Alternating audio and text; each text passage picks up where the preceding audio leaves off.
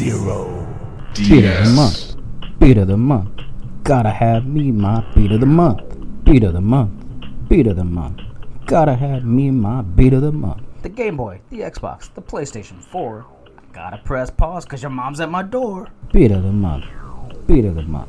Gotta have me my beat of the month. We game all month, give out points and sorts. Better look out, it's another switch port. Beat of the month.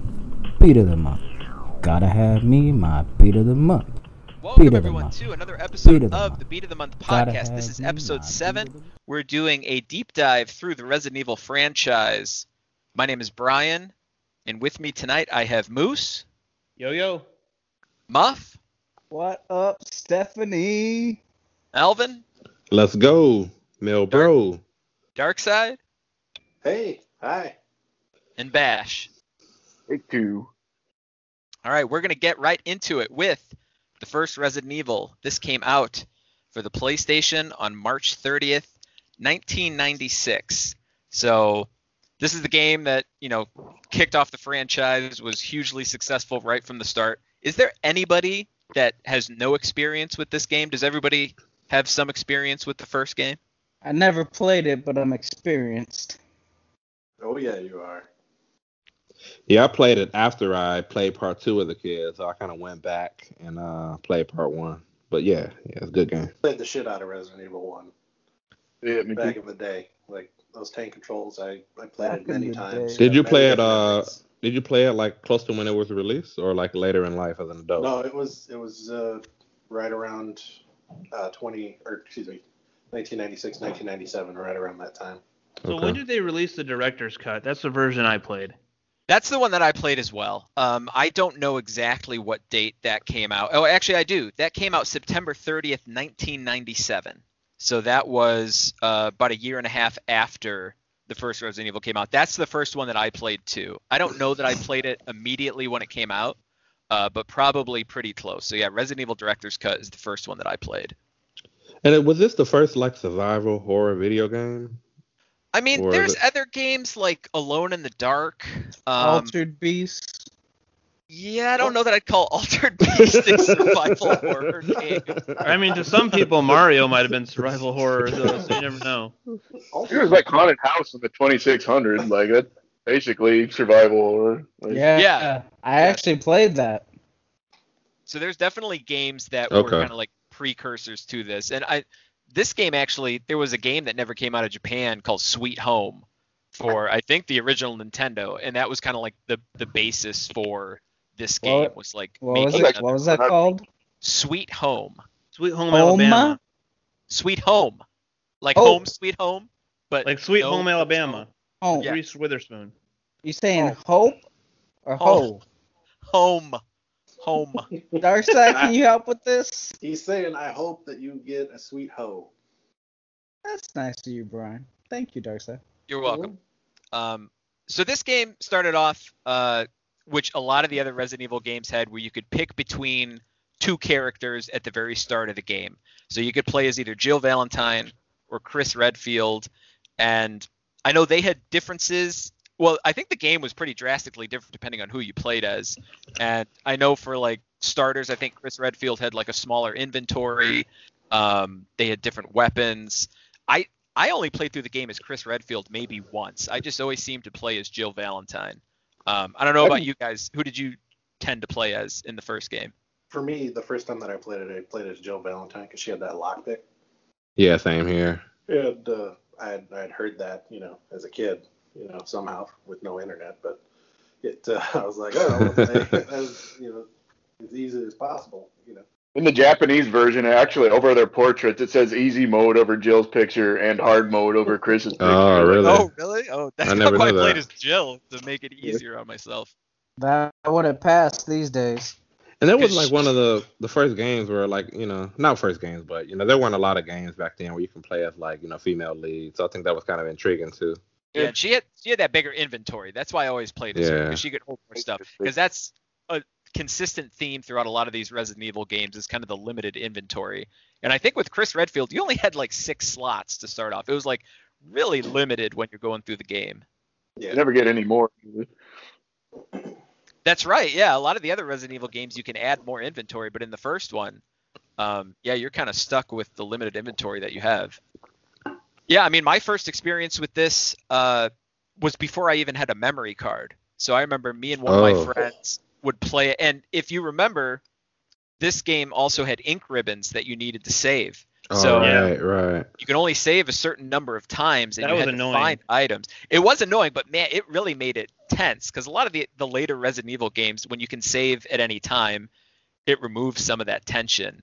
But Well- if when we didn't have the memory card, I mean, if you died, it sent you to the title screen. So we were literally playing on like a no save run every time.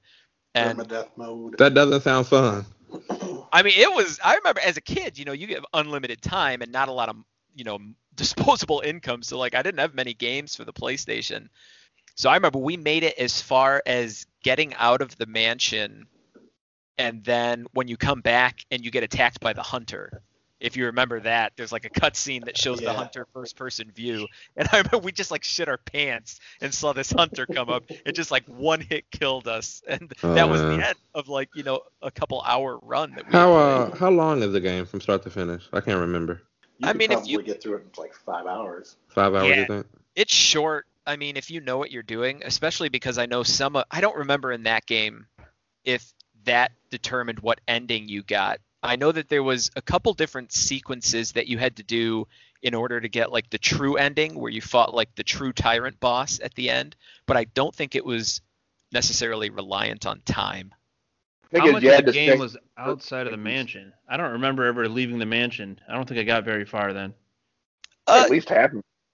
Like half. Yeah, it, it's like an underground lab kind of. I mean, it might still be considered like the mansion. I mean, you're outside of it, but you're still on like the mansion courtyard, probably. Yeah, I think I remember that. Yeah. It's like a cave and stuff. Okay. Yeah. yeah. I think yeah. I remember that. But yeah, you go in that underground lab, and then there's like a great white shark that's like swimming around. and Yeah, I remember that. So back when I when I played the game, I didn't actually own a PlayStation at the time. Uh, We had an N64 growing up, and I borrowed my friend's PlayStation and his games and let him borrow my N64 and our games. That's how I played it. So I didn't actually own it at the time, but um, that was my experience with it. It was kind of cool to swap consoles. You don't really do that anymore, but as a kid, that was kind of more common. That Yeah, I know I used to main do that with way the- back in the days. Yeah, I used to do that with with the Bash. We used to swap because it- he had an N64 and I had a PlayStation, so that's how I played like Ocarina of Time and Mario 64 and stuff Oh, I like that. Resident Bash, you're a good guy, man. We Well, swapped. He didn't give was- me. We swapped. He had more I. I pretty much gave Brian an N64, and I'm not a good guy. Brian Killen Bash was called a good guy. You know, like, he didn't give I, I gave Brian an N64 and like 20 games for like thirty dollars. Didn't I give you Chrono Trigger for that N64? There was some deal like that. Maybe, but Chrono Trigger is like twenty dollars, thirty dollars, whatever it was at the time. It's worth more now, but back then it was worth like thirty bucks. Some some of the kind of like the highlights of Resident Evil 1 that would continue on to some of the later games. Um, so tank controls, Dark Side. You were talking a bit about that. Do you want to kind of explain what tank controls are? Yeah, tank controls are it, it, it- playing it that way at now sucks. But basically, if you want to turn your character in a direction, you just press left or right on the D-pad, and then to move in whatever direction they're facing, you press up. And if you want to go backwards, you press down. So basically, the way you would expect a tank to control. I remember using the shoulder buttons to turn or something. Was that not? no. There might have been a quick turn at some point in one of the games, but for Okay. the first one, it was just a, just a tank. I couldn't imagine playing that in 2020. I, I, I assume it would be so hard to play, you know, Resident Evil 1 in 2020. Yeah. Really look at it. It's just first person shooter controls, except the camera's just locked like over your head. Like it base you play like 15 minutes, like you really just get back into it again. Like, Really? Yeah, Yeah. You, You you push up to move forward, and then at the time, you know, I playing through Resident Evil one, two, and three. I got really used to the tank controls for those types of games. And when four came out, I was actually pissed. I was like, "This is, controls weird, and I don't like it because it didn't have the tank controls." But I got over it. Dark yeah, if you look at it, begging for those controls tank exactly controls. What were we saying, Bash? controls exactly the same as the old ones. It's just the camera stays behind you, It does not. Some of Y'all, are I don't even know anything about tank controls. I play a lot of World of Tanks and don't none of the tanks control like that. I don't know what the fuck y'all talking. so some of the other things that were Tank Classic the line. 90s. of the first game. I mean, the first game is probably some of the most iconic lines because the the voice acting was so cheesy. Oh yeah. Uh, Oh, you know, it was it was real actors right in some of the cutscenes too, right? yeah, it was all uh, live FMUs. Yeah. Or what is it? FMVs, whatever. FMV, yeah. Yeah. those are kind of sprinkled throughout because I mean, a lot of the cutscenes were just like in-game engine, like with those like with the models like walking around, and that's where like hope this is not Chris's blood, and like some of those Yeah. are like classic lines. Jill Sandwich. yeah. Another thing about this game that the other games would have, at least for a while, was pre-rendered backgrounds. So instead of having, like, you know, you're running through a 3D space, the camera's fixed on each room you enter, and then every room has it's like a kind of a static picture of the background. But it made it at the time look really like graphically impressive, more so than it would have if they would have done like actual like 3D environments that you were running around in. Yeah. Right. Keeping everything, keeping the camera If- fixed. if I remember- the environments can be very detailed. If I remember correctly, like that game it was one of the first zombie games I played. I mean, not counting zombies at my neighbors or something, but like I was moving around and as soon as a zombie saw you, it would like zoom in on him or something. He'd scream and it would scare the shit out of me. there was like an opening cutscene when you first come Yeah, across like the first one zombie. into. Yeah. Yeah, as a Um, kid, that scared the shit out of me. I ran right to Dark Side right when I saw that. So as far as the plot goes, I mean, the Resident Evil plot gets kind of convoluted. It's Um, very. So I mean, it starts off where you're part of the Stars team. You're investigating this incident that happened at this mansion, and then eventually, as you go through the game, you find out that there's this underground lab, and there's this corporation called Um- Umbrella Corporation, and kind of the head guy of Stars, Albert Wesker, is like the main bad guy, and then it's all about this outbreak of a virus, pretty much. And I don't, I don't Spoiler think the first game, yeah, spoiler for 30 year old game. 25 year or 35 year old game. We had the Um, plot of every game in the series, like. Yeah, it's pretty much yeah. They they uncover yeah, it's The some same virus. plot And, for every single game. um, so this game got ported a bunch of times. I mean, it got ported again after the director's cut. There was a DualShock version that supported the analog controllers. Um, Mm. And then I played it a lot actually on the DS. The Nintendo DS got a port. Oh, I Um, didn't know that. Yeah, Yeah. Resident Evil Deadly Silence, um, which it I remember it played pretty well. It was pretty fun. It's Yeah. not like an ideal way to play a scary game on a tiny handheld, but it was fun. I think the, my favorite part about that one was it just mapped the knife to the L button, so you didn't have to carry it in your inventory and like equip it and stuff. Yeah, yeah, you could use it a lot more for like quick hits and things like that because it was Like the only a way you would ever use the knife in that game. Yeah. All right. Anybody have anything else about the uh, the first Resident Evil they want to talk about? My first shit out of me. experience with uh, Resident Evil is like 11:30 at night. I got off work, went to my buddy's house, and it's pitch black in the back room, and they all playing. I didn't know what they was playing, and I'm uh I'm sitting there watching play, and my the fir- I don't know where part in the game, but my first encounter of trying to figure out what the fuck it was they were playing all of a sudden like a jump scare zombie like real quick uh, takes up the whole screen and it scared the shit out of me. I said i am not playing this fucking game. The one in the back in like a toilet stall? i don't know where it was. I was sitting in the back in the chair and they playing and that damn thing took over the screen and it the heart just said hold up. You have to go take a doo-doo because it was scary as shit Yeah, I think Bash was asking, were you sitting in a toilet stall when you were playing? Is that what was i do on? now clash royale uh this little this little game with the little dudes, your purples and pinks you, you talk about. What what's that game? It's out right now. Fall Moose, you told me to download. Among Us? Oh, Among Guys. Us. Oh, Among Us. Among Us, yeah, that's You a playing doo that doo on the game. toilet? Yeah, you play that on the toilet. That is a good toilet game. See, Fucking guys. Muff had that YouTube video sitting on the toilet. completely different app, but yeah. Resident Evil One. All right, so we're going to move into Resident Evil 2. Resident Evil 2 came out January 21st, 1998. So that is just about two years after the first game. Um, there was a demo of this game that came with the director's cut that I played a lot, where it's just basically you playing as Leon up until you get to the police station. So it's it's not a very long demo, but I played that a lot. Um, yeah, so did I.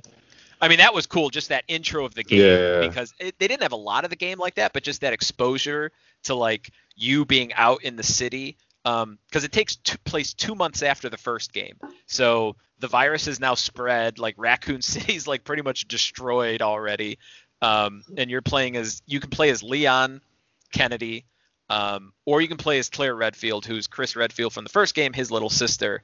What was your guys' first experience with Resident Evil 2? I think like the first thing that ever stood out to me, like really that put it above the first game, was like in the demo, you're like about to get on like this bus. There's like a car door laying on the ground. There's like window glass scattered around. And it changed the sound of your footsteps depending on what surface you were walking on. Like I'd never seen anything like that before. That like really stood out to me. Like yeah, that's a pretty cool effect. That demo was the only experience I had with Resident Evil 2. I didn't play the full game and I didn't play the remake that came out. So it was just uh, that demo was all I, I experienced. I thought it was good back then. For me, this was the first Resident Evil game that I even played, man. So this was like a whole new world for me when I first played Resident Evil 2. I, I didn't even know games like this existed at that point when I was little. Games like I mean, it- these. He said it. Yeah, games like these. This scared the shit out of me, but you know, I had a had a fun time with it as a kid, man. Just you know, going through it and exploring and seeing how far I can get without dying.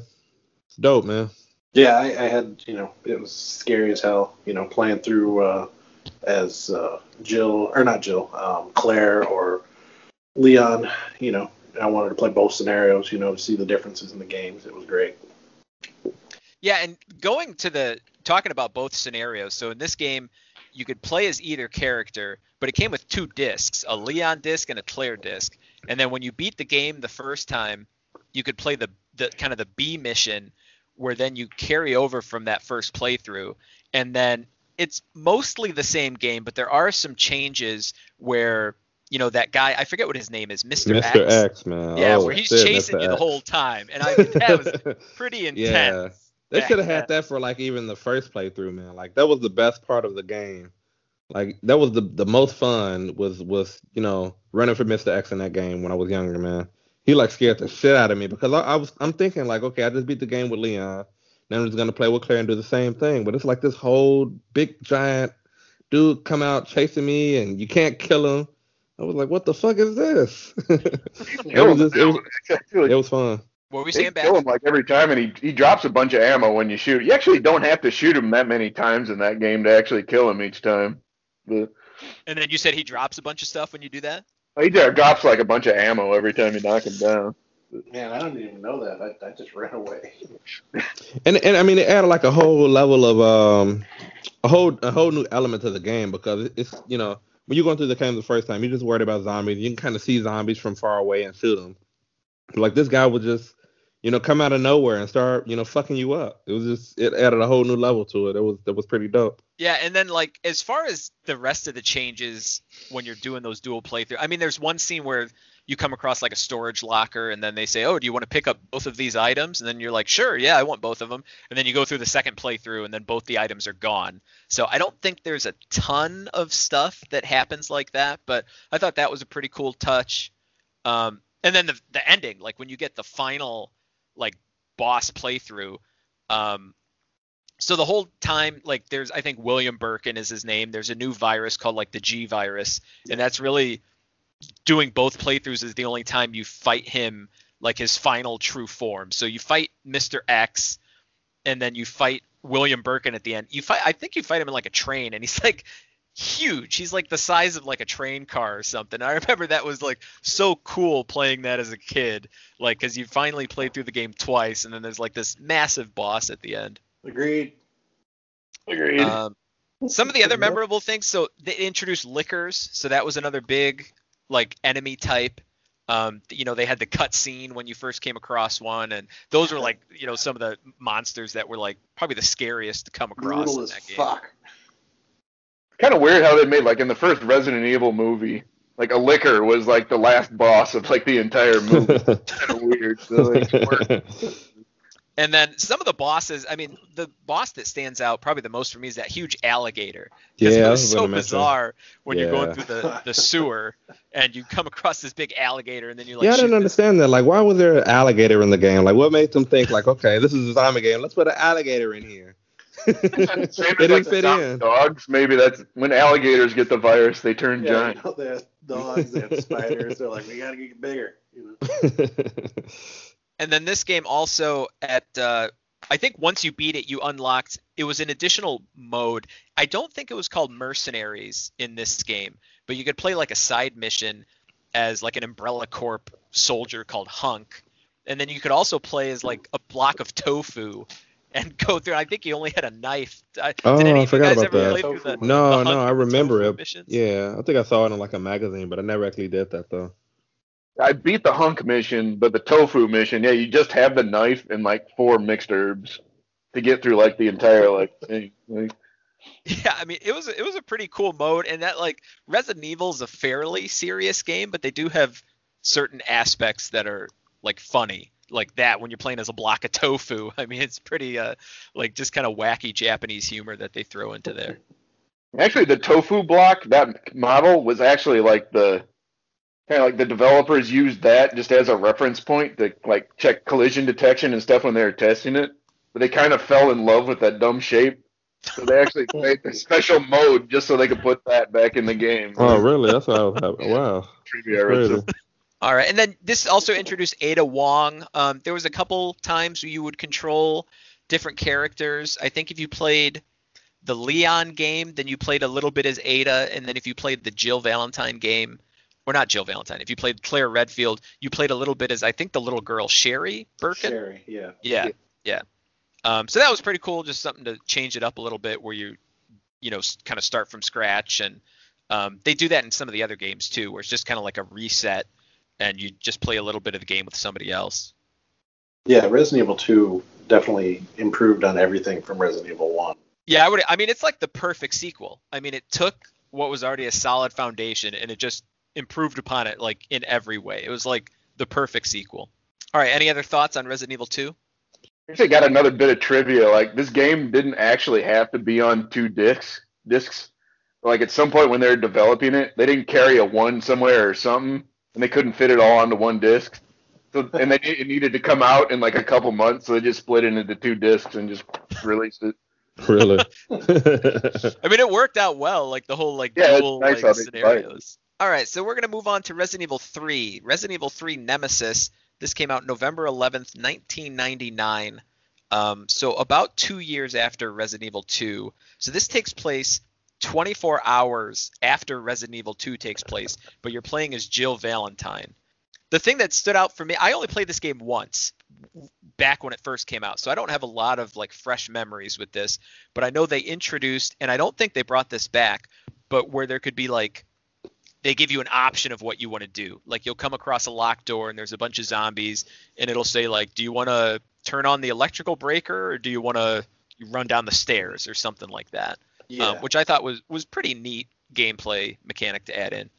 yeah, it had uh, different decisions like that. It also, um, on a few occasions, had branching paths. So like you could go go up the stairs or you could go in the basement. You know, that was very cool. What what system was that one released on?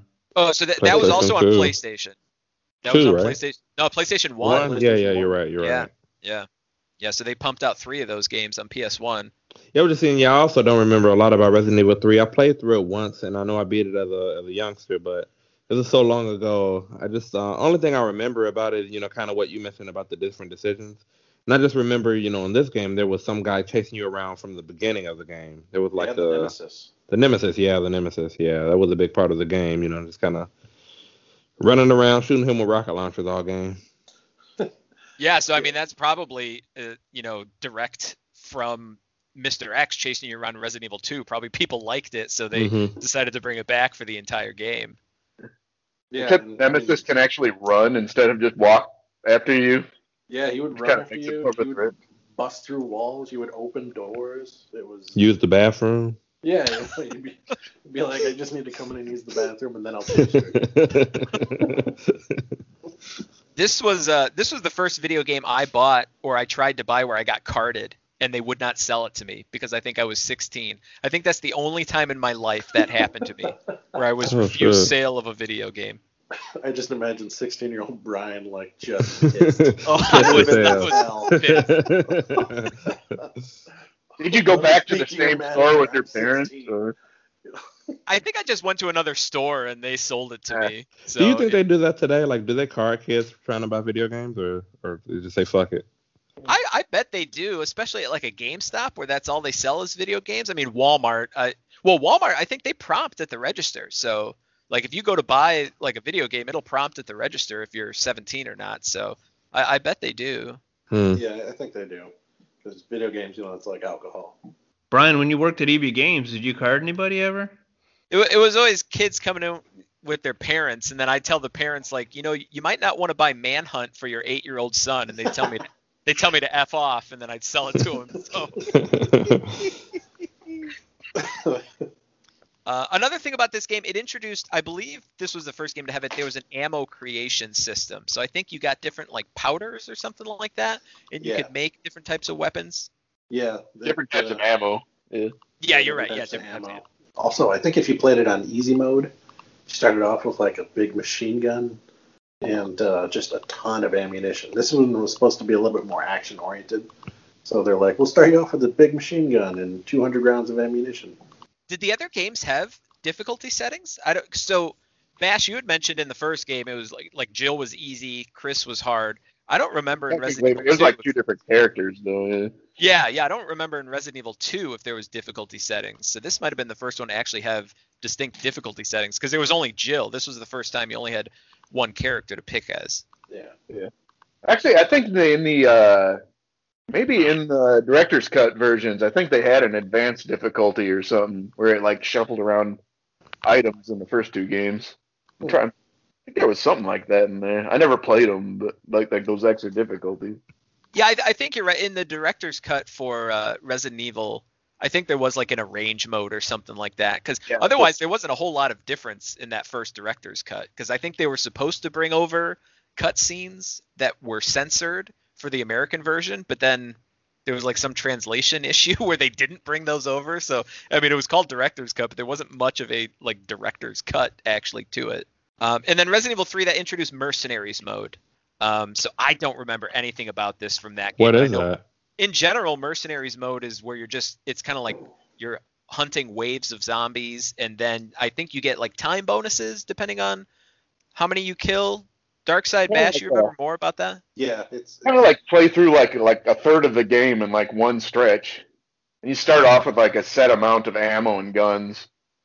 Like every time you kill something, it adds like uh, extra time onto your time meter. I can't remember if you find extra ammo as you go. you do. Yeah, the mercenaries mode hasn't really changed that much since it was introduced with that. Then there's like hostages you can rescue, and they give you like even more time.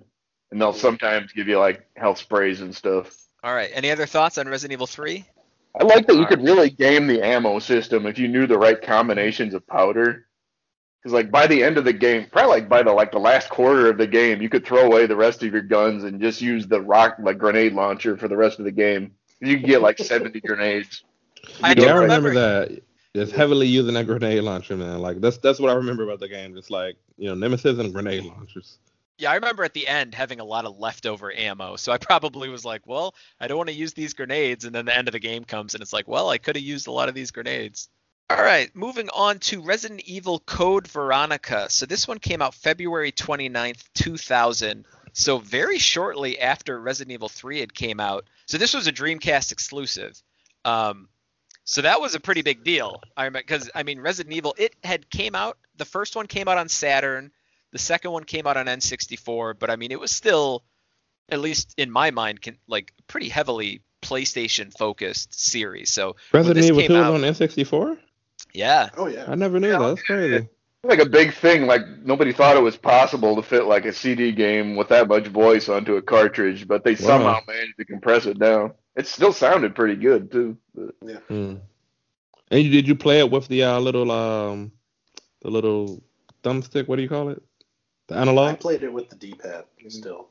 I don't remember. but, yeah. Uh, So I mean, so when Code Veronica came out just on Dreamcast, like it was a big deal. yeah. Um, and I, I, I don't remember, you know, when it was announced, but I, I that was one of the like the things that really sold me on the Dreamcast because I was big into Resident Evil. I knew I wanted to play like the newest game in the series. Um, I only played it right when it came out, so I mean, it's been 20 years since I've played it. Dark Side, I think you probably have a better memory of it than I do. Do you want to kind of talk through some of the changes they made for Code Veronica, or just anything in general? Um, I, I I haven't played it in a long time either, but uh, I do remember that uh, even though that the backgrounds they had a lot of moving backgrounds also, like the first three Resident Evils, it was just a static background. Ver- Code Veronica also had that, but there were also sections where you would move and the background would move with you. Actually, I think they were all 3D backgrounds. Also, you could do dual wield certain weapons in that game, uh, which was you know weird because you know, a Resident Evil game where you could dual wield. Um, Halo Halo stole the concept, right? Yeah, Right, yeah, Halo. Yeah, Bungie stole it. Yeah. No, they they did that in GoldenEye, man, with the dual Klobbs. You you guys don't remember that? GoldenEye stole it from Capcom. Not true. But uh, I actually plan on playing Code Veronica this month. So On Dreamcast or where? no, I haven't on the PlayStation 4. Oh, okay. They uh, I didn't know that they had that. Lead character is uh, what? Who is the lead character? Claire Redfield? Is that right? Claire, right? Yeah, Claire. Yeah. So I think you switch. I think part of the game you play as Claire, and then part of the game you play as Chris. But it's Yeah. different in that you don't pick who you want to play as. You kind of like transition between them as you play the game. I think. Otherwise, otherwise there's like a halfway point where you switch or something like that. yeah, there's So- a point where Chris ends up like climbing up a mountain to get to where Claire is or some shit like that. So this game was also on like a mansion or something, right? I remember vaguely. Yeah, it was like a European mansion. Yeah, or something yeah, like something that. like that, right? No, it was uh, it was on an island. Yeah, Or- and you're they're- on some compound in the beginning. I know that. I, I think this game had like some of the best puzzles of all time. I can't remember exactly, but I just remember being like, you know, stuck on puzzles for a, wa- a long time, and it was it was fun though. I, like I enjoyed like trying to figure it out. Yeah, I don't remember any of the puzzles. I mean, I remember some of the puzzles from like the first game, even though they're not really that complicated, but just because I played it so much. But hmm There's like the one like I think it's pretty early in the game where you got to put all of your metal equipment in this metal detector and move on, and you got to do this part without any weapons. That was pretty cool. Yeah. I do remember that. Yeah. This uh, um, Resident Code Veronica was, I believe, originally supposed to be Resident Evil 3 at one point in development. But, you know, they moved things around and it ended up being a spin off title, even though um, it was originally intended to be Resident Evil 3. I wonder why they did that though. Was it not good enough? You think, or I that was think an it was amazing some- game to me. I think it was something to do with PlayStation and the relationship they had with PlayStation that Resident Evil 3 it just had to be in name that it was going to be on PlayStation. But yeah, I mean really Code Veronica is more of a core entry to the franchise than 3. And 3 is almost like kind of the spin-off Yeah. um, in terms of like content wise. If you look at both like the controls in both of the games, I think they might have been making them both at the same time, kind of like Sonic 2 and Sonic CD. Because in Code Veronica, it came out after 3, but it doesn't have the dodge mechanic you had in 3, which we didn't mention, but it's not really important.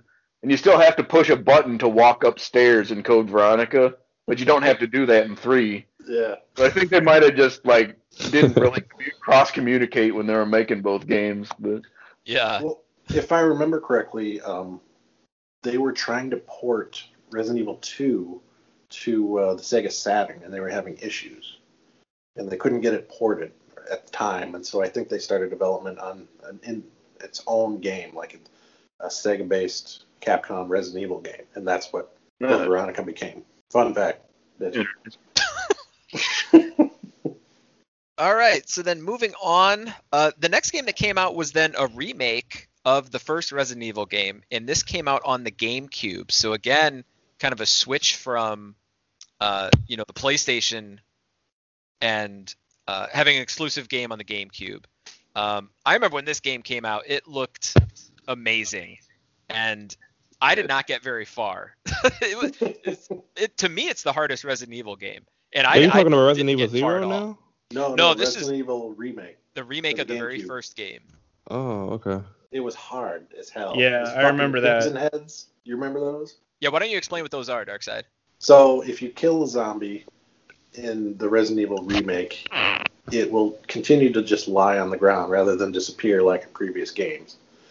And if you don't put gasoline on it and burn it, it will come back to life as a crimson head. And it will basically just be super strong and run after you and kill you quickly. Oh shit. It's not all of them. It's only like certain ones, but you don't know which ones that will Yeah, actually. you don't know which ones, and you have a very limited amount of gasoline that you find throughout the game. So basically, you're fucked. And that's one of the things with the earlier games that I think they kind of got rid of was like enemies that would come back. Like I remember in the first Resident Evil, I'm pretty sure if you cleared out a hallway with zombies, like you could come back later in the game and th- all the zombies would be back. So you really had to like conserve your ammo and not kill everything, which is something we haven't really talked about, but yeah, the whole survival horror, you're really not intended in the early games to kill everything. You're supposed to kind of pick and choose your battles, run away when um you know you think you can avoid taking damage. Well, uh, I think it's only in certain areas where stuff comes back. As long as you like just only use your pistol as much as possible, you can usually get away with killing everything in the earlier ones. But Nash, you, you got better aim than I do, man. No aim. I Don't fuck with the bash. basically, just don't touch the shotgun until you absolutely need it. Otherwise, you know, I didn't play through the whole game, so I don't know how much new content there was in the remake. I know there was a couple new rooms. Um, I guess Bash, Darkseid, do you remember anything? Was there considerable new content or just kind of little additions to the remake other than like the big graphical overhaul? I think there's only like one entirely new area, but they do add like new a couple few new rooms to like the areas that were already there. Yeah, they they do that. They um, I, can't remember the name of the boss, but they had um, a sub boss uh, somewhere down underground. Um, you know, uh, mansion wise, it, it looks you know amazing, and you know all the puzzles are a little a little different. You know, items scattered in different places, like you know you would expect, but pretty faithful. Maybe one of the games that like holds up the best graphic wise, like over time, because it's just a still image with like two character models on it at most most of the time. So like the GameCube only had to do like two or three characters at a time on top of a photograph. So it actually looks really good even today for a GameCube game. So. All right, so we're going to move into Resident Evil Zero. This came out November 12th, 2002. So, as the name would imply, this is a prequel to the first game. Again, this was a GameCube exclusive. I think Capcom had some kind of deal with Nintendo um, to where when the GameCube came out, Capcom had said they were going to release, you know, all these titles The they were going to be 5. exclusive. Yeah, yeah. There was like Killer Seven, um, I think PNO Three, Beautiful Joe, and then I think some game that didn't come out. But then the Resident Evil stuff was like the big stuff that was going to be exclusive. Um, so Darkseid, you just played through this. Do you want to give us a rundown of Resident Evil Zero? Yeah, it's not very good. Uh, shit. it, uh, story wise, it, it doesn't really make a lot of sense. Um, it's a prequel, and you're uh, what what's her name? I can't remember her name. Rebecca Chambers. You're Rebecca Chambers, and she's working with stars to try to find this supposed killer. You know, and they're on a train, and anyway, you end yeah, that's all I remember. They were on a train like most of the game, right? Well, it, it seemed like it was forever, but it was only like the first third of the game. But it's Okay. uh, you're um, Rebecca, and you work with this convict Billy, and uh, basically you have to switch back and forth between each character. And there's no um, inventory chest in this game, so basically, if you want to save items, you just have to drop them on the ground And they stay there. and they stay there. So, and it it gets really annoying because the game is just full of backtracking. You know, um, specifically, there's this dumb fuck weapon. It's not even a weapon. It's just a thing you need throughout the entire game. Uh, it's like a grappling hook shot or whatever the hell it's called. And you think you're done with it, and then you realize I need it for to get up to another level, like three hours after you used it. So then you have to backtrack all the way from wherever you left it, and it takes up two slots in your inventory. And I hate it, and I hate Capcom for making it, and I will never play this game again. But I had fun. As somebody who's never played it, is it worth playing through just to kind of see it? If you're a through? Resident Evil fan, you'll you'll enjoy it. You will definitely be annoyed by some of these things, um, but uh, overall, I mean, it was a very forgettable story. The bosses were the bosses were just large animals. You know, it's like, oh, you're fighting a scorpion, but it's a large scorpion. You know, you're fighting a bat, but it's a large bat. You know, Zombie bat. You're by, you're fighting slugs, but they're large slugs. You know, that's just like that's everything was just large versions of animals, which I guess makes sense in story wise because you're at a facility where they were doing experiments before human experiments, so they're like experimenting on animals. But still, it wasn't really that interesting. That's kind of what kicked off the whole T virus thing, right? Was whatever experiments they were doing, and that's how it ended up like causing the incidents in Resident Evil One.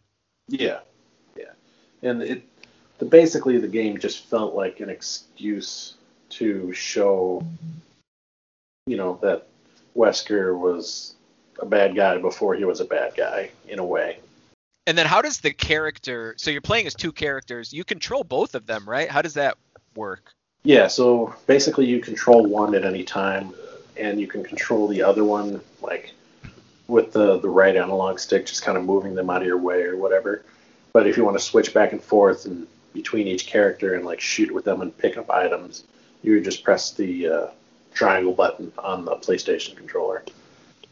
Um, I So would they just- It would be on the GameCube, but Would they just stand around then otherwise if you weren't controlling them? you can give them basic instructions. You know, like follow, and they follow you, or just wait. But would they would they wait. shoot enemies or something, or would would that be like a, an instruction or anything like that? same thing. You can instruct them to attack or to Okay. nothing. Because I had that game, but I don't think I played it very much at all on the GameCube. So Brian, if you end up playing that game, what version of that game are you gonna are you planning to play?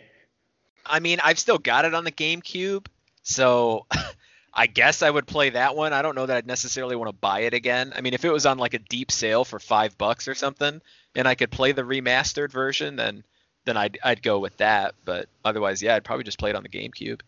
Or probably just don't play it at all, right? I mean, it's it's the only if you consider it a mainline game, it's the only one of the mainline series I haven't played. Besides that and six, so I mean, I would like to play it at some point, but it's not high on my uh, my playlist. What made you play a Dark Side like recently? Uh, it's you know scary movie or scary month, you know. So I figured I'd play a Resident Evil game before the deep dive. All right. Good man, and, and Brian assigned it to me, you know. So I did my homework, Brian. He, he pleased with me? I am. Just kidding. He's got a thing to say like uh, I've beaten every I think every like exploration based like Resident Evil and like a few of the light gun games. In Resident Evil Zero, I got to like the first boss and I'm done with this. I just never played it again. That's as far as I made it. I made it to the big scorpion. That's as far Yeah, as I yeah. made it. The on- Two. the only one that has the uh the palette for shit games that can Yeah, sustain them. that's right. Makes you appreciate the good ones, baby.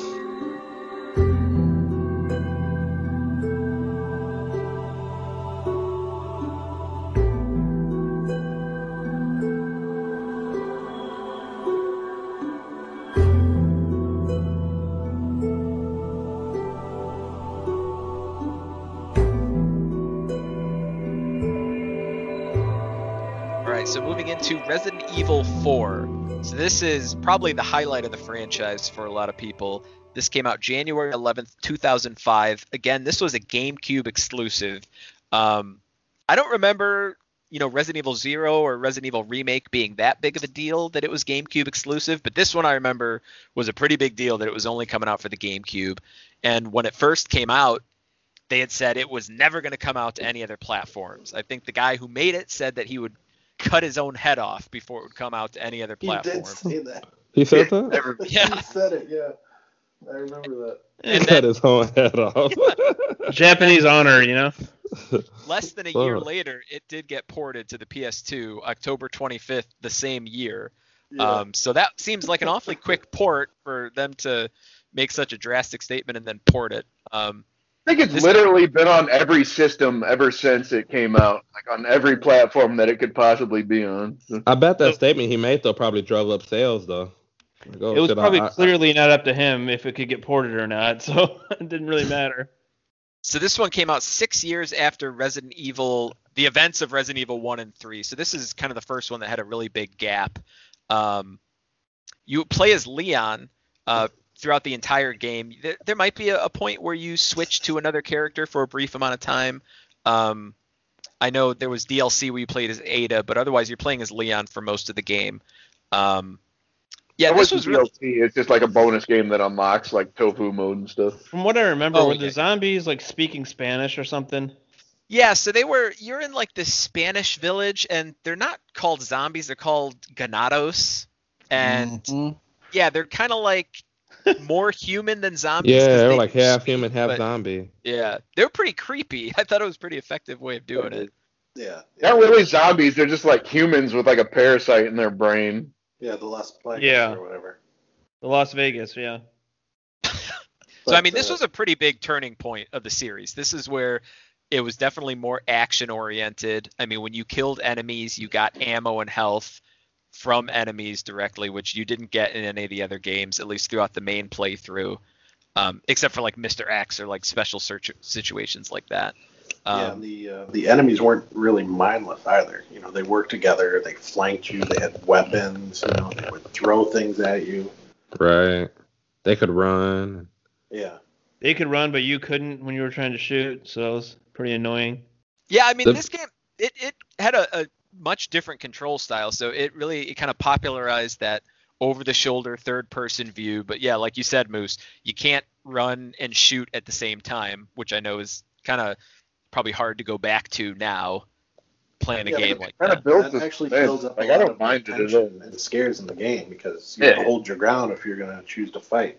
So I mean, if you're if it's one on one, you know, it's not a big deal. But if it's one on two or three, and then a couple more come around the corner, you know, you're pretty fucked.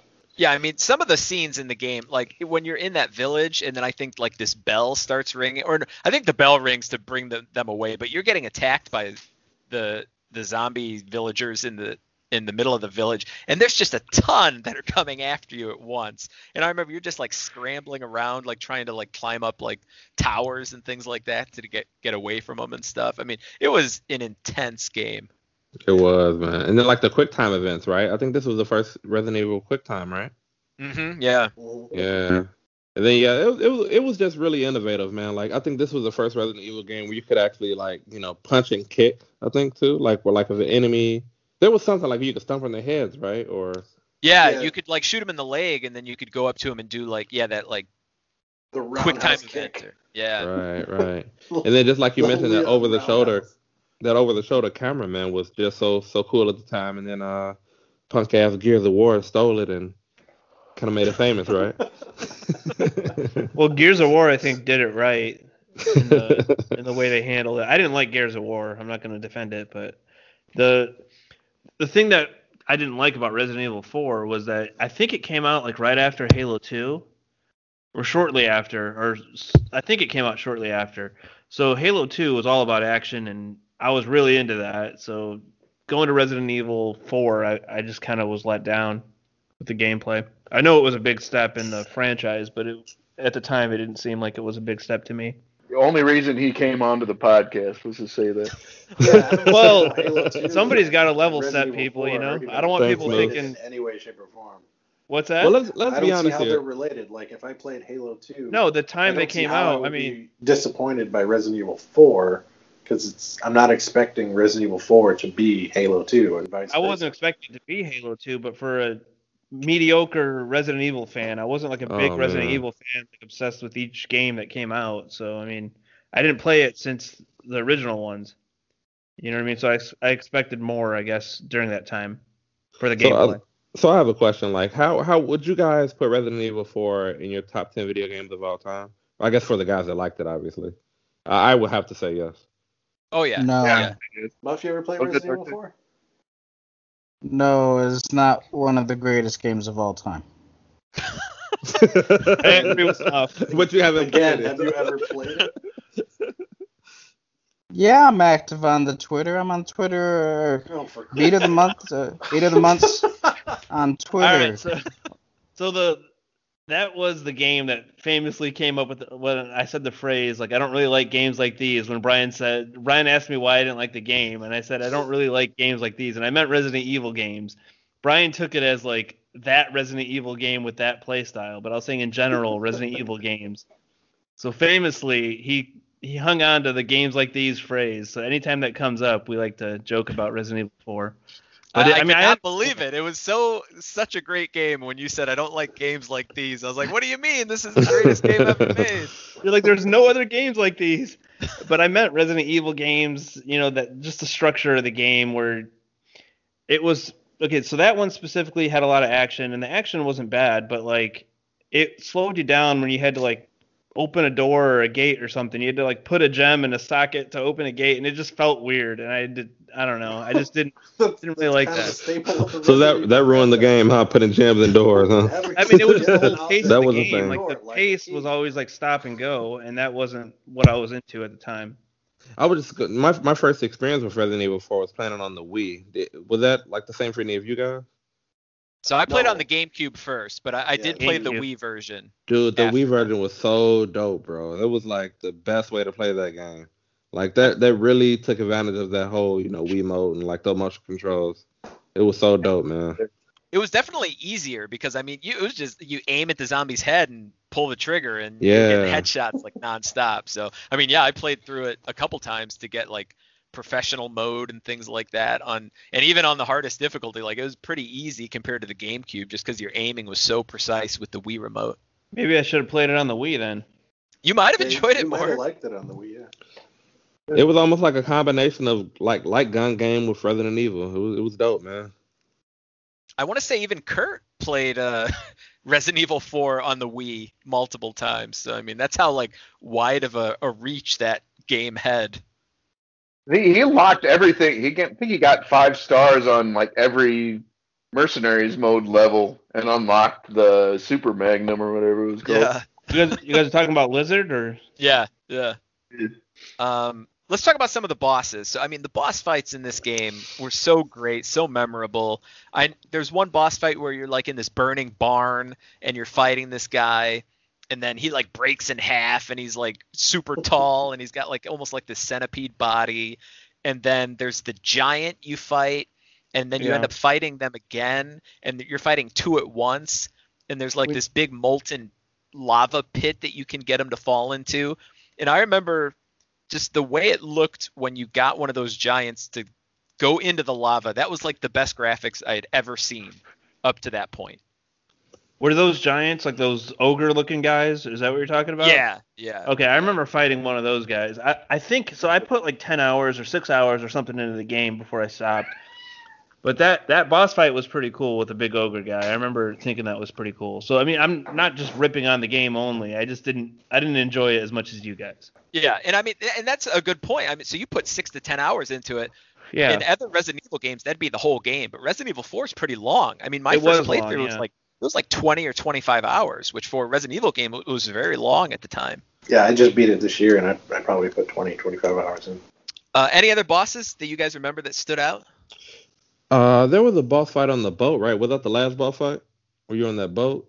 And like Spoilers. That's like Shooting- the first like big boss fight. that was the first big boss fight where you're that's shooting like the rocket launcher from the boat. creature in the- Yeah, Uh, you're you're like throwing spears at him or something, yeah, right? spears. Yeah, yeah, Yeah. you're right. You're right.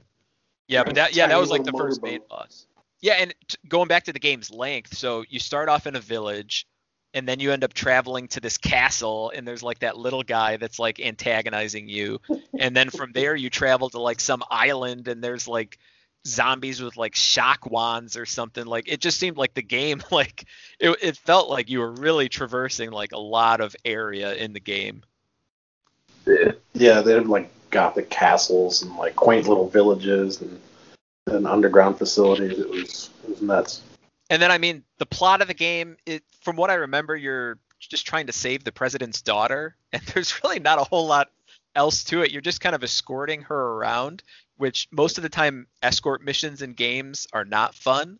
And this game was like entirely an escort mission, but it's still they made it work really well. I think because she was I don't even know if she could die, or if she could, it was pretty easy to keep her alive. Well, Yeah, they have to pick her were- up and carry her off the screen Yeah, before they she would carry her off screen, yeah. He had a little bit of time to save her. And there was All right, also any- that merchant. Oh Remember yeah, that the merchant?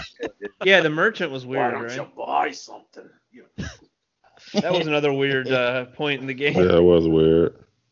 Yeah, that, I mean that was cool. That was just like another little added thing that they threw in there, and then the item management as well. So you had that like case where you could fit more items, but you had to like maneuver things around so that you could like maximize the amount of stuff that you could hold. Because Yeah, like a big that. weapon would take up like eight slots, but an herb would take up two and things like that. I thought that was pretty just a, a good tweak on like item management that made yeah, it fun. just putting it in, in a chest or whatever. Yeah. All right, any other thoughts on Resident Evil 4? Greatest game of all time? one of the greatest games of all time. I agree. I disagree. So does Muff. Muff likes Twitter.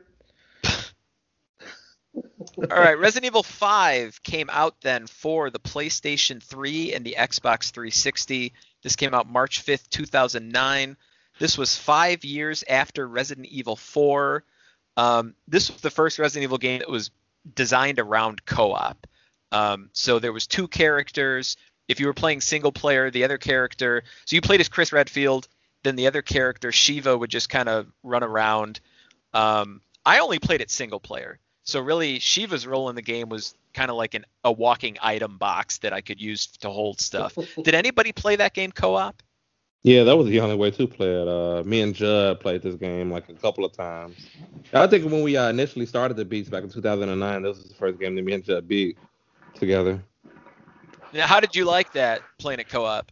It was good, man. I, I feel like it really enhanced the game, man, because uh, you know, up to that point we had played a lot of Resident Evils, but you know, this whole co-op thing really added a new element to it. So it was a lot of fun. Um, you know, just you know, yelling across the room and you know, pick, pick shoot him, shoot him, just shit like that. You know, it was fun at the time. You know, that's What- that's when co-op was big too. You know, because of Halo. Was it couch co-op only, or was it online co-op too? We did online.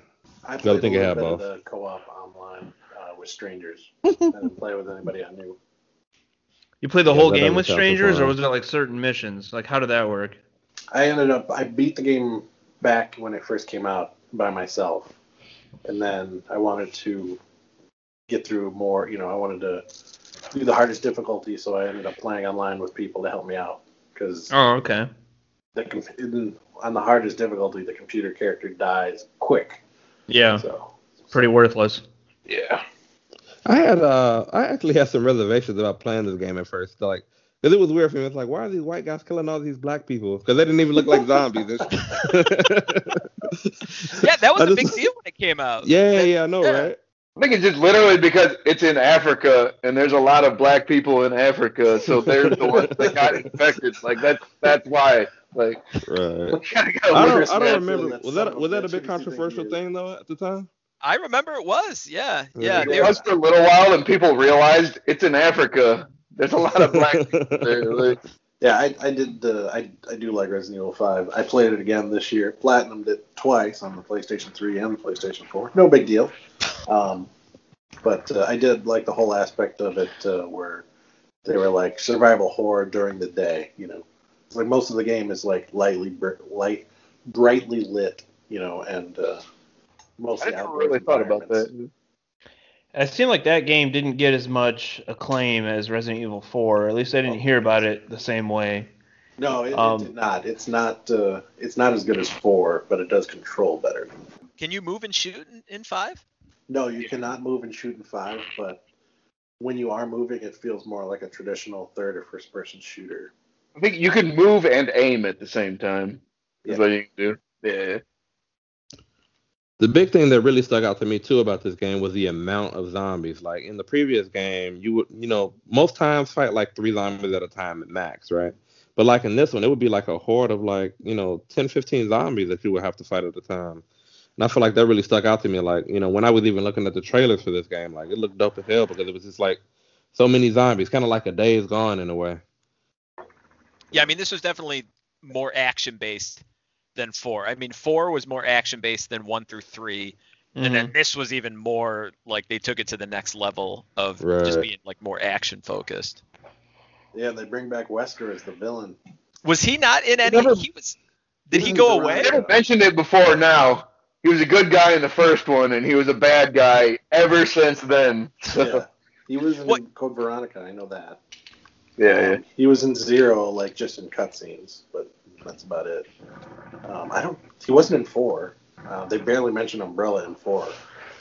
Well, he, he's in like one cutscene, I think, like over the radio or something. Yeah, yeah. But I Not don't a very him in three at all. Three or two. Wasn't in three. Yeah. Who was Wesker again? He was Like like the the head guy? guy of stars. Um, so when you're in the first game, like he's like the lead guy. Um, yeah, he's like your that's- boss. Yeah, yeah. Oh, okay. At the end of that first game, it gets revealed that he's the bad guy, and then it, he gets like killed by the tyrant at the end of the first game, but somehow he survives. I forget how they do a plot explanation of that. Yeah, the He gets- I'm virus sure. kept him alive or some Yeah. shit. In five, he's basically like Neo from the Matrix and running around in like a black, you know, suit and doing Matrix moves and bullet time bullshit. It's pretty funny. Time bullshit. All right, so then moving into Resident Evil 6. So this one was released October 2nd, 2012. Uh, it takes place in 2012, so I don't know what year Resident Evil 5 took place, um, but I assume this is a few years after the events of Resident Evil 5. I have not played this one at all. So the only thing I really know about it is there's different scenarios you can play as. You play as Leon, you play as Chris Redfield, I, I believe you play as Ada as well, but then you also play as Jake Muller, Mueller, who is Wesker's son. Um, Yeah. Darkseid, I- I'm sure you have more experience on this than me. Do you want to add some more thoughts on Resident Evil 6? Darkside, let me just say one thing before you get into it. This is a Yeah. shit game. It's Now go ahead, a Darkseid. Shit game. It's terrible. it's it, yeah. It, you can you can kind of see what they were going for, you know, control wise, because it is an evolution from four to five to six. But everything else sucks. You know, it it the music is bad, the story is bad, the acting is way over the top.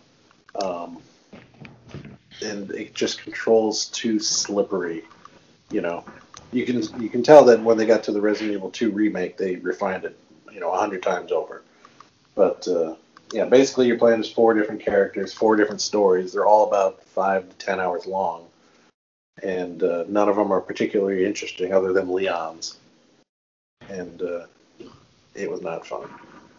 So can you switch? Are they like separate games then? Like when you first start the game, you can pick any of the characters and you play through their game, and then you kind of go back to the main menu and pick the other one of the other three.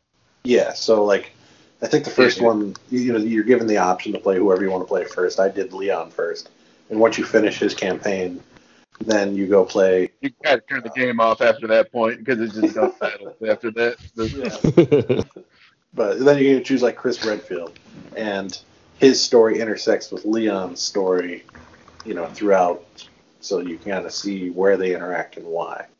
Bash, you have any other thoughts on Resident Evil 6? We actually had fun on Leon's campaign. Like the end, like the zombies in this one are actually a lot more aggressive. They can take a lot more damage. It's pretty fun to fight with them.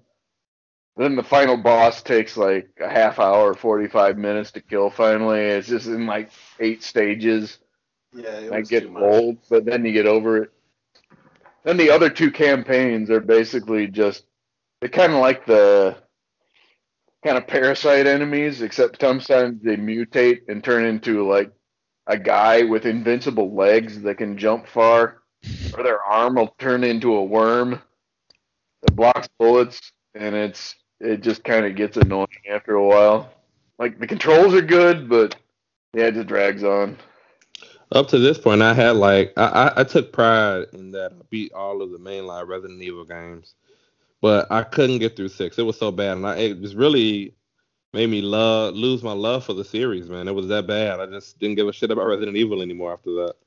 Yeah, I would agree. I, I didn't even play it. I bought it. I don't know if I bought it the day it came out, but I had heard it got such bad buzz. And, and sometimes I'll still play, like I play Sonic the Hedgehog games that I know are shit, and everybody says that they're shit.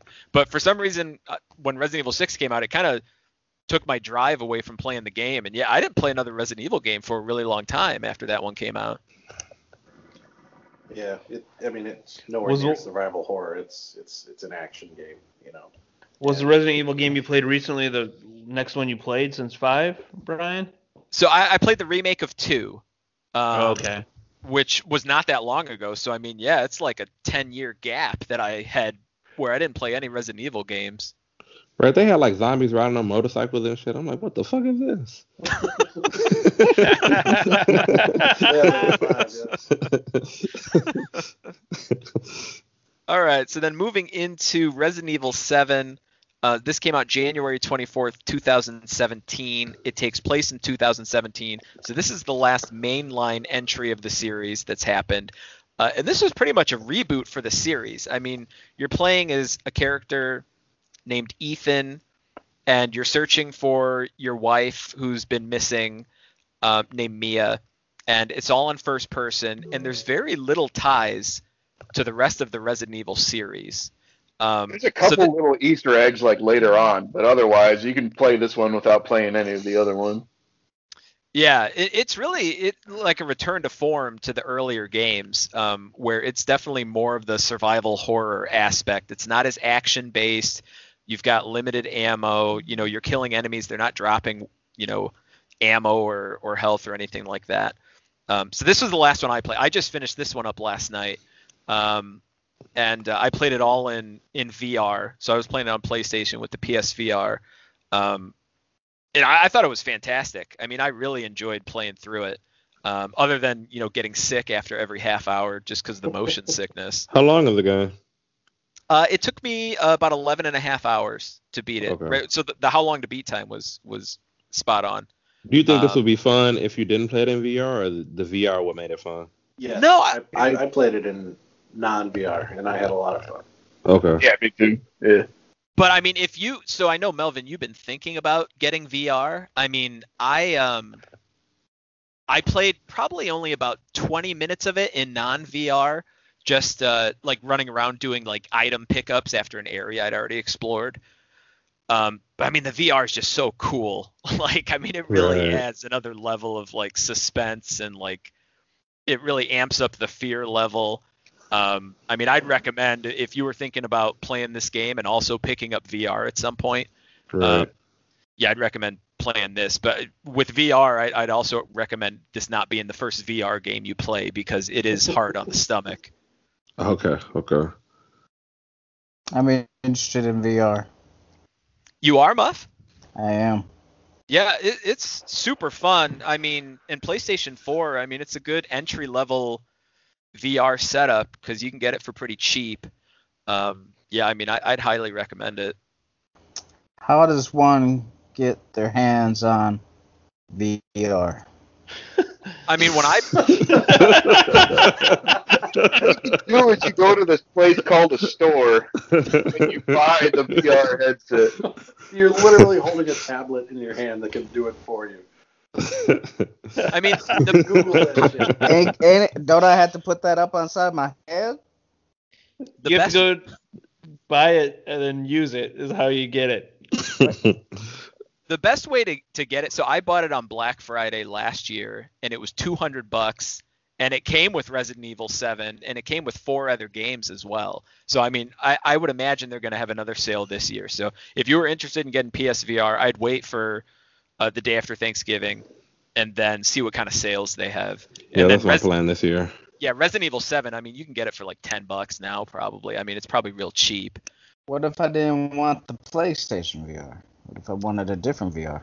Uh, I believe that Resident Evil. I mean, it, if you're talking about Resident Evil 7, I think PlayStation VR is the only way you can play it in VR. But if you wanted another VR, I mean, they have the Quest headset that's a standalone, where I don't even think you need a computer. It's all self-contained, but I don't think it's supposed to be very powerful. So I think there's going to be a lot of games you couldn't play.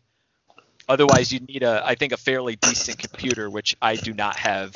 So that's why that was never really an option for me, like the Oculus or whatever. What if somebody wanted to watch something in VR? Muff is getting to porn. That's where he's getting to. Dark side, you ain't always gotta go. Yeah, it was. there is a program you can download on PlayStation called Littlstar, but you have to pay for it. And I have not done that, so I cannot vouch for the quality of what that would be like. that and I would never I'd be terrified. I'm never home alone. So there's no way I could even entertain the thought of doing something like that without, you know, Or Irma something like what? Put your whole PlayStation in the closet and lock somehow lock the door from inside the closet. Resident Evil 7. Yeah, I, I guess I don't really know even what else to say about it. Um, Probably the hardest game in the series, I think. Like way harder than anything that came before it. so in VR it was so easy, like because Yeah, yeah, that's the thing. Yeah. yeah, you're doing aiming with your head, so it was very reminiscent of the Wii version of Resident Evil 4. So in VR, I mean, yeah, I was getting like nothing but headshots. At the end of the game, I had an unbelievable amount of stuff. I mean, I think I had like 20 herbs.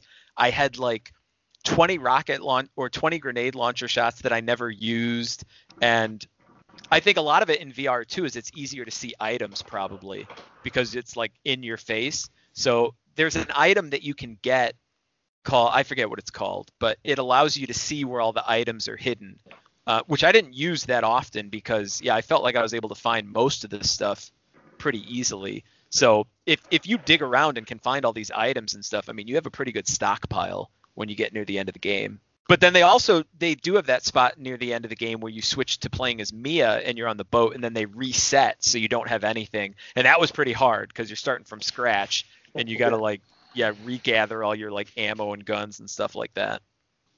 Yeah, and I th- I'm pretty sure Resident Evil 7 has two endings also. So it's, uh, Yeah, there's like one choice you gotta make, yeah.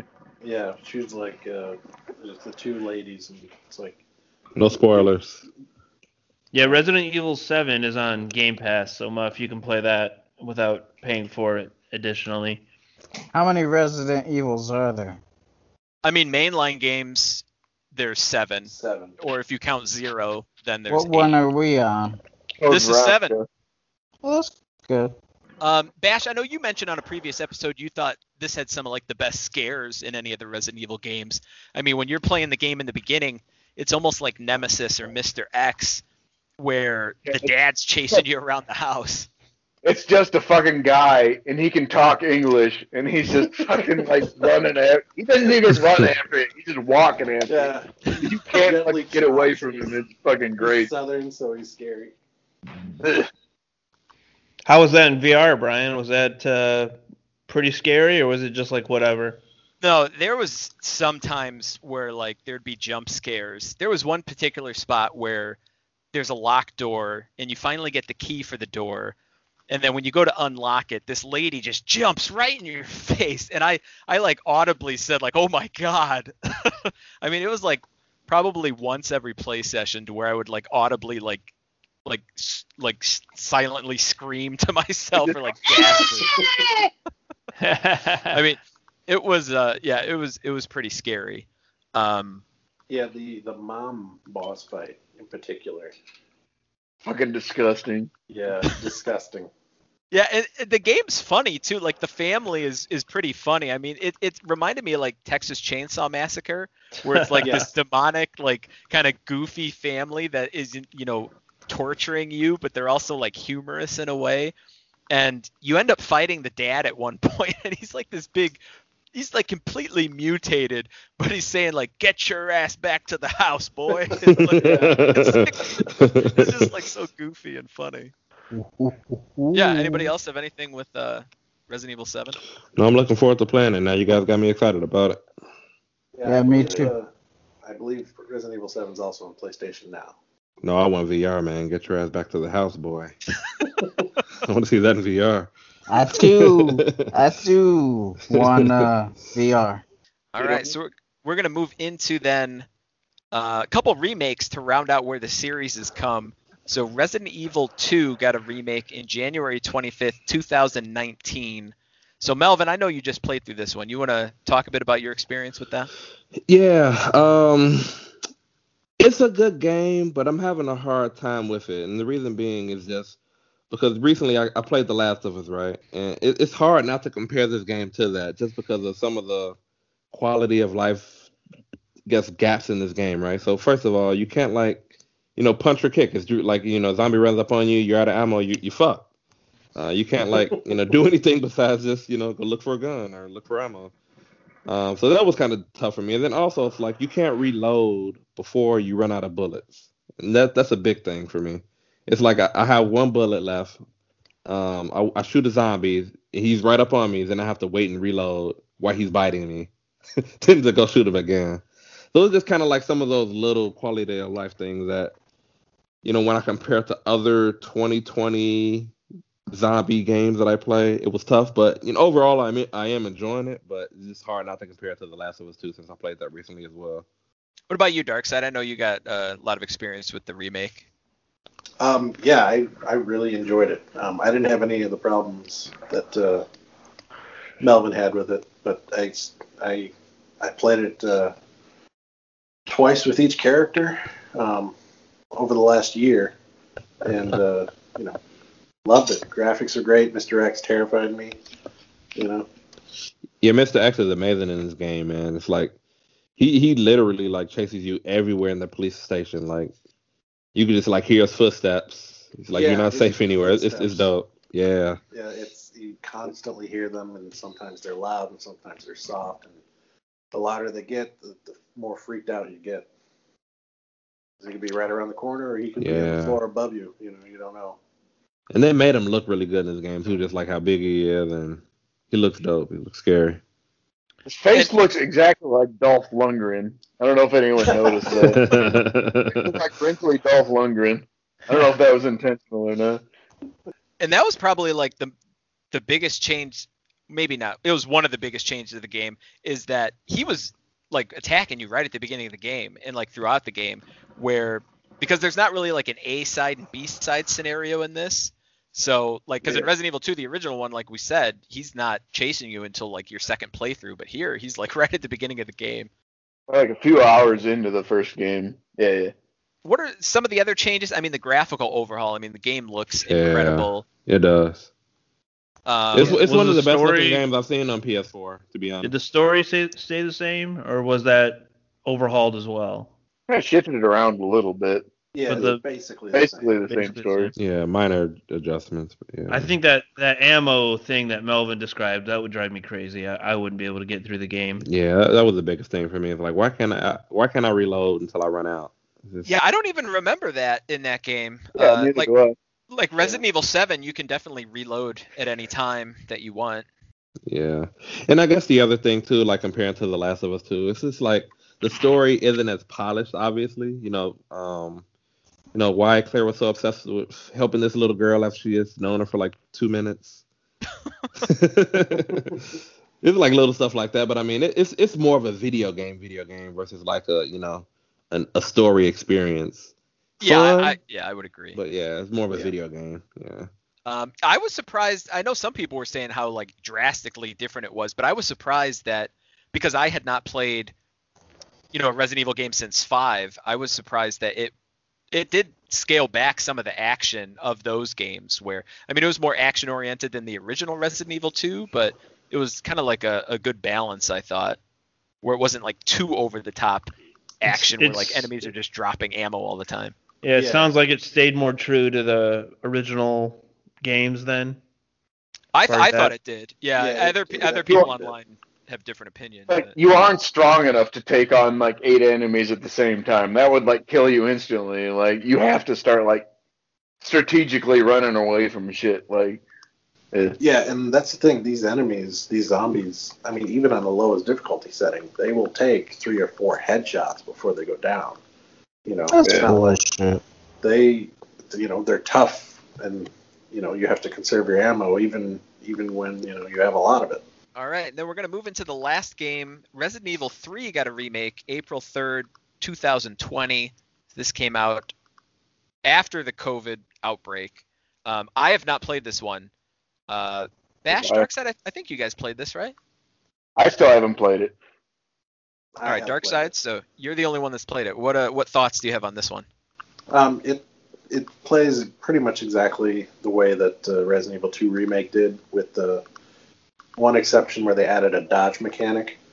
Um, it's got the Nemesis in there, you know, like the the original does, but unlike the original, the Nemesis doesn't follow you around everywhere you go.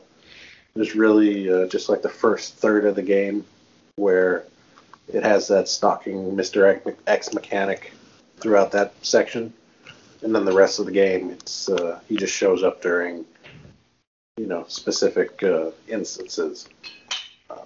Still, I mean, it's still a lot of fun. You know, the game is great. You know, they cut some stuff out from the original, but you know, I, I didn't really miss it. You know, but, Is the game really short? Because I read a review online saying that it felt more like like a DLC or something versus an, an entirely new game. I don't know if somebody was being dramatic or or well, what. the original Resident Evil 3 um, was also very short. You could beat it in like six hours. okay. Um, I think I put between like six and seven hours my first playthrough with it. I think that you can actually beat it like a lot quicker than that if you like speed run it. You can do it like two hours. Oh, okay. How how long was the Resident Evil 2 remake roughly? Um, Probably about 10, 9 to 10 hours, I'd say. Yeah, it's uh. Oh, okay. Yeah. I'm at about um nine hours right now, so I'm, I'm pretty much at the end of it. I think Emil's playing it. He's at 50 hours right now, I think. Dark Side, I had a question for you that I didn't ask on uh, Resident Evil 2 when we were talking about that, but is, is this game worth playing through both Leon and Claire? I mean, will you have a fun time going through it the second time, you think? Or is Yes, just playing through it once enough? It's worth it? it's worth it to play again. Okay. You'll you'll find out.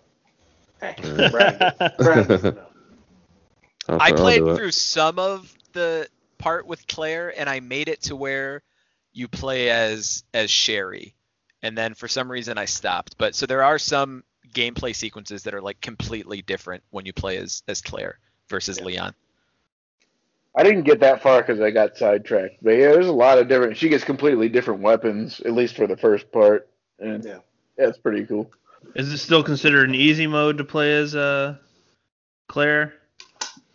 I actually think Leon is easy mode in like Resident Evil 2. The They got woke when that game came out, or what? yeah, they they made life harder on women just to make it. All right, so that's gonna do it with our recap of the Resident Evil series. Bash, I know you had wanted to talk a little bit about Silent Hill, just because that's like, you know, the next biggest survival horror franchise, and it kind of, you know, owes a lot to the Resident Evil franchise. Do you have any thoughts on the Silent Hill franchise? Uh, the first one, uh, I had some thoughts, but I just like it was just an excuse to bring up this one trivia question that I just learned recently. You know, in uh, like Symphony of the Night, you know who did the voice of Richter in that game? I do Was not. it Keanu Reeves? No, it was Chris's voice from Resident Evil One. You know who did Dracula's voice in that game? Willem Dafoe. It was Harry Mason's voice from Silent Hill One. Ooh. No. Yeah, weird coincidence. All right. Also, any other thoughts? Silent Hill's really fun. Yeah. Yeah, Silent Hill. Yeah, it's great franchise. When when did the first game come out compared to Resident Evil? I thought it was Yeah, I thought it was on PlayStation. think. okay. So it it was on PlayStation One. Mhm. Yeah. Yeah. Yeah. Okay, yeah, because I thought I remember roughly when that came out, but I, I never played it. I know Brian, you're a pretty big fan, but I don't have any Silent Hill history really at all. Yeah, it was definitely more like psychological horror than Resident Evil was, where Resident Evil's more like kind of the campy zombie stuff. So it definitely took a different angle to kind of the the overall like mood of the game. It kind of got less creepy as the series went on. Because the first game, like they used like you can't see more than six feet in front of you, just to like make the graphics look better. But like they got better technology, so they made it so you could see a lot farther. But that kind of ruined the horror part of it because you can see everything in the room. The Yeah, and I think when they remade or when they did the HD remakes of 2 and 3, they got rid of some of that fog. And then like some of the game like you weren't meant to see past certain areas. So you'd see like like there was a boat in the water, but like half the boat's missing or something like that because it was supposed to be covered up by fog that they took out. So I don't think those ports are supposed to be all that great. All right, Muff, you uh you got some trivia for us, I think. Is that right? Yeah, I'm in the middle of uh, uh somebody just got killed in this game. Moose. What, what's One, the game one called? month, one month gets us together. You're playing Among Us still, or Um, what are you doing? Among Yeah, Among Us. Somebody just got got right in front of me. Uh, I had I'll one let- question. I'll We must get the uh, trivia together. What's um? If you guys So- had to pick between um, Silent Hill and Dino Crisis, which which series is better? Silent which Hill. Silent Hill? And Dino Crisis? Yeah, Dino that's that's Capcom too, right? Yeah, I never played Yeah. Dino Yeah, yeah. Crisis. I played a little bit of the first one. It was good. I didn't get through it that far because I played it in like 2009. It was I pretty played fun. that. That's I what played that a little bit too. I remember that game, and it was pretty cool. It was like a They Jurassic do, Park uh, horror game, basically. remake of Dino Crisis. Yeah, they should, right? I'm That'd pretty sure dope, Dino man. Crisis 2, like they abandoned a lot of the Resident Evil similarities. I, I think Dino Crisis 2 got into the action phase a lot faster than Resident Evil did, The- from the what I've first heard. One, the first one felt a lot like a Resident Evil game, from what I remember. Yeah, I've heard that as well. I played that, uh, yeah, originally on PlayStation, the the old uh, PlayStation One. And then Dino Crisis 3 is like in space or something, right? It's something bizarre. That one's not Yeah, supposed to be I very good at all. it, but it's supposed to be bad. Y'all want Right. some trivia? Let's do it.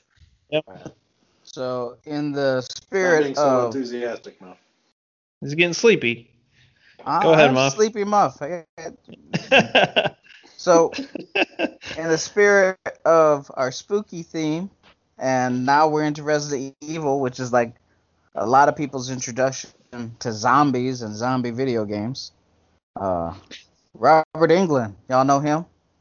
Freddy. Krueger. Freddy. Freddy right? Krueger. So he made a zombie movie in 2008. What was the title and who was the main lead actor? You said Rob Land, Zombie? Woody Harrelson. Robert Englund. Robert Englund. Freddy Uh, Kr- Krueger actor. It was not Zombieland. You said this was 2008? I'm I'm guessing Bash. I have no Are idea. Are you googling Dark Side? No, I'm just trying to remember if I've seen any of his movies from the 2000s. Because after Freddy's, it's kind of like, what happened? I have no idea. 2008 movies. I know, like they did a remake of the Michael Myers movies, the Halloween movies back then, but I don't think he would have directed anything. That was Rob Zombie, didn't It That was Rob Zombie. Yeah, he did. Rob Zombie did one of them, I think. Um, Uh, I think. Robert Englund, he was, fuck, I can't remember anything that he did. Was was it I Spit on Your Grave 4? I know he was in the he was in an episode of Master of Horrors, and that was around that time. Yeah, I don't know. you want the answer? yeah, give us the answer. Zombie strippers. Is that a good Uh, one, Muff? I forgot about that one. Is it good? Who is who is the lead actor? Robert Englund? Lead actor. Think smuttier, side. Mark Wahlberg? Probably some stripper. So I never saw it, but who was it? Nobody? Channing Nobody. Tatum? Jenna Jameson. Fuck, I was thinking Jenna Jameson, but she was from like 20 years ago. I didn't think she was actually still around. Fuck. So yeah, living the life. Zombies. oh man. Zombie strippers? Jenna Jameson? Was that it, Muff? You got any more trivia, or was that it? That wasn't good enough. That was great. You didn't even no, have any. that, you're right. You're right. No, that was great. Two episodes in a row. You leave trivia up to me because you empty-handed. Not that you ain't got a lot on your plate already. I know my back's sore from carrying all these motherfuckers, but you too. I, I just didn't want to move on and then have you say, "Wait, bitch, I got more trivia." Ding dang. So I figure I'd check. I got more trivia. Ding dong. All right. So I think that's going to do it for this episode of Beat of the Month. Muff, you want to tell people where they can find us on social media? Go to the Twitter. It's Beat of the Months up on there pretty much all day long. If you're up on the Facebook, it's Beat of the Month. Instagram, Beat of the Month. Anchor, Beat of the month, Gmail, beat of the month, Pornhub, beat of the month, TikTok, beat of the month. We have, we have a TikTok. Yeah, we're on TikTok. It's where Muff Doing does what? his zombie So- strippings. If if you if you're trying to uh if you're trying to find a good podcasts or start up a podcast, a very good app to get is Good Pods. You can find us up on the Good Pods as beat of the month. All right, there you go. If you so next episode, two weeks, we're gonna do our scary games that we played in the month of October. We're gonna go through our top three scary games of all time. If you send us an email to beatofthemonth at gmail.com, we will randomly pick someone to get a digital download code for the game Carrion for the Nintendo Switch. So Oh, send us an shit. email. You'll get a free game. Your odds are very good if you send us an email. then you will be chosen for the free game Carrion on the Nintendo Switch. If you don't know what that game is, check it out. Check out a trailer. Uh, so this is going to do it for the beat of the month. Thanks everyone, and we will see you next time. Later. Thanks, Thanks, guys. everyone. Cogedlo, cogedlo, cogedlo. Cogedlo, cogedlo, cogedlo, cogedlo. Cogedlo! Actually, Muff, we we covered Resident Evil 3. We didn't get your in-depth review of Resident Evil 3. Here we go. one. Here we go. Yep. That's your review, the Bears That's one. your Is that- review. Yeah. That's his review. The only thing that matters right now, baby. You're not Four and one. Huh? Huh? You're not paying attention? Well, no, y'all talking about games that I clearly said. And after the first one, I said I ain't playing this shit. But you said you played three, right? No. Thanks for your contributions. Is there one called Raccoon City? Um, that is not officially in any of the titles. Well, There's there's, like Operation Raccoon City as well as Oh, like shit, online games that no one ever played. Yeah, that's the one I played. Yeah. Is wait, you really you played one you Operation Raccoon City? Raccoon City, yeah. Why, why don't you give us your thoughts on that? I'll fit that in somewhere. No, that's okay. All right. Um, I played anybody- Resident Evil Survivor. Are we gonna talk about that one? No. I'm just kidding. Cogedlo, cogedlo, cogedlo, cogedlo. Welcome. Got a selection of good things on sale, stranger. What are you buying? Huh? What are you buying? Huh? What are you selling? Zombie strippers.